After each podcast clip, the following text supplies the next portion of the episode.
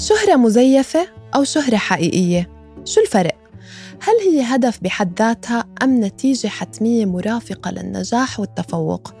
أسئلة كتير بتراودني دائماً، وبالصدفة حضرت وثائقي بعنوان Fake Famous بيحكي عن الشهرة اللي بتصنعها اليوم السوشيال ميديا. بالوثائقي بنعيش تجربة اجتماعية لاختبار نظرية، هل الشهرة المزيفة ممكن تؤدي لشهرة حقيقية؟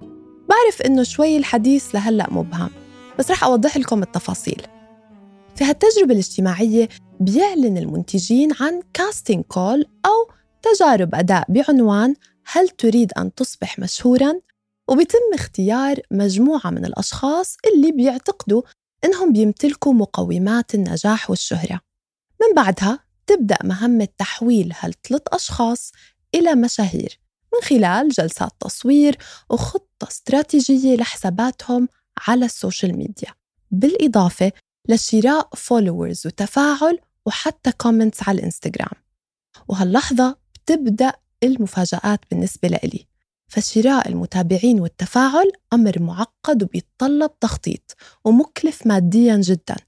فمن بعد شرائهم بعدد معين من الساعات كان يطلب من الشخص يبدأ بتنزيل البوستس، والشراء بيتم بشكل تدريجي لحتى ما يظهر لعامة الناس إنه في شي غريب.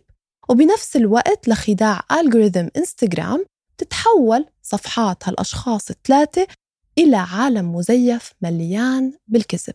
حتى جلسات التصوير فيها كتير من ادعاء الثراء لتكوين صورة عنهم إنهم أشخاص مهمين وأغنياء وبيمتلكوا جمهور. الملفت بالنسبة لإلي كان البعد النفسي وردة فعل كل منهم على جلسات التصوير والمتابعين المزيفين. في شخصين من هالثلاثة ما قدروا يكملوا الطريق، واحد منهم حس إنه هو بذات نفسه كافي ومميز وما بده يدعي إنه شخص ثري أو مشهور لحتى يصير مشهور ويأثر بالناس، فبيتوقف عن التجربة. والشخص الآخر خاف إنه ينكشف أمره، وحس إنه شوي شوي بدأ يفقد حياته الخاصة، وإنه استخدامه لإنستغرام صار أمر مقلق ومليان توتر، فانسحب وحب يرجع شخص طبيعي بيشارك حياته ويومياته على الإنستغرام والسوشيال ميديا. شخص واحد من أصل هالثلاثة كمل التجربة، وهالصبية اللي اسمها دومينيك حبت كل تفاصيل التجربة من جلسات التصوير للمتابعين المزيفين، واللي بالنتيجة كونوا صورة عنها كامرأة مؤثرة بعالم اللايف ستايل والفاشن. بس ورا كل هالحياة الفيك كان بداخلها صبية بتحلم إنها بيوم تصير ممثلة معروفة، بس الطريق طويل وصعب، ولتسهل على حالها المشوار قبلت اللعبة بكل شروطها، وبالنهاية نجحت وبدأت العلامات التجارية تتواصل معها، وبدأت تحصل على منتجات مجانية، وطبقت النصيحة اللي بتقول fake it until you make it.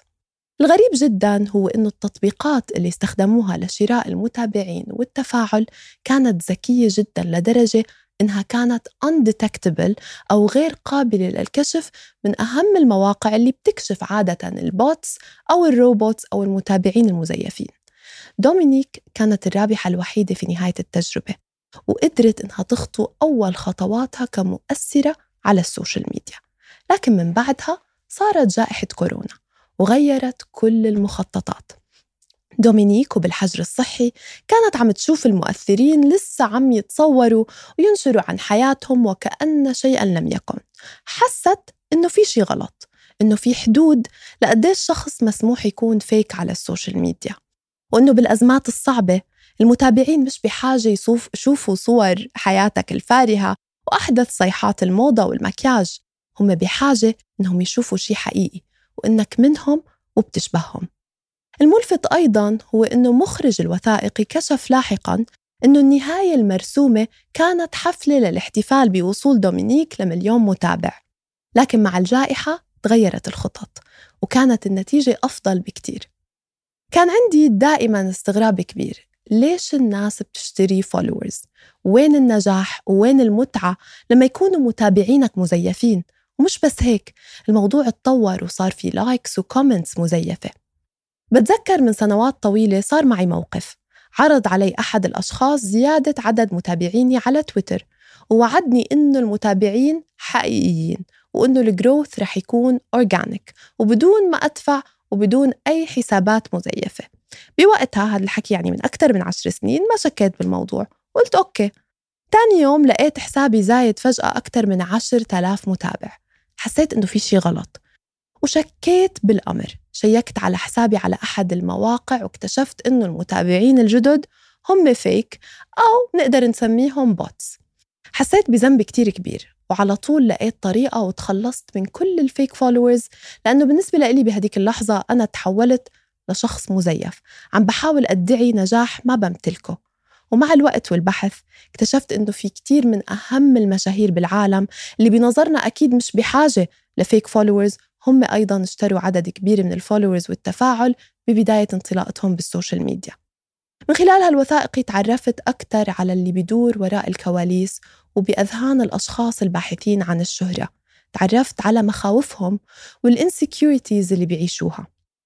وبدون إصدار أي أحكام قدرت إني أفهمهم.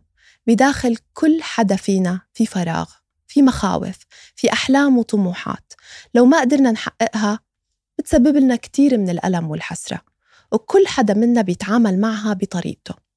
وبعالم السوشيال ميديا اللي عم نعيشه اليوم مراحل حقيقي بذنب المزيف، وصرنا عم نتصفح بكتير من الأحيان على إنستغرام ونشعر إنه هالمؤثرين جايين من كوكب آخر. بتسأل كتير من الأطفال والمراهقين اليوم شو حابب تصير لما تكبر؟ بيقول مؤثر مشهور أو يوتيوبر. الشهرة صارت هدف مش نتيجة لعمل شاق ونجاح وصبر. لكن لو القراءة وخاصة بالسير الذاتية للشخصيات المؤثرة والناجحة علمتني شيء، فهو إنه طريق النجاح صعب جدا جدا جدا وبحاجة لصبر كبير ولتواضع ولإصرار، ما بيبدأ أبدا بمتابعين مزيفين ولا بيكون نتيجة لهوس بالشهرة والانتشار. لو حابب تصير مشهور هذا الشيء حلو ومشروع، لكن في سؤال أعمق منه، ليه حابب تصير مشهور؟ ليه عم تدور على جمهور وعلى فاليديشن وعلى حب وإعجاب الناس؟ هل أنت بتحب حالك؟ هل بتشعر أنك بتستحق الحب؟ في عالم صار فيه كل شيء قابل للشراء حتى حب وإعجاب الناس، الشيء الحقيقي والصادق صارت قيمته أكبر بكتير. علاقاتنا وصداقاتنا، وقتنا النوعي مع أهلنا والناس اللي بنحبهم، وقديه صار مهم نوعي كمان الجيل اللي جاي إنه قيمة الإنسان أكبر بكتير من رقم على السوشيال ميديا. وسواء كنت فيمس أو فيك فيمس، كل حدا منا عايش حياة حقيقية، خلينا نحرص إنه نعيشها وما نضيع اللحظات الحقيقية فيها بحثاً عن وهم اسمه الشهرة وبس.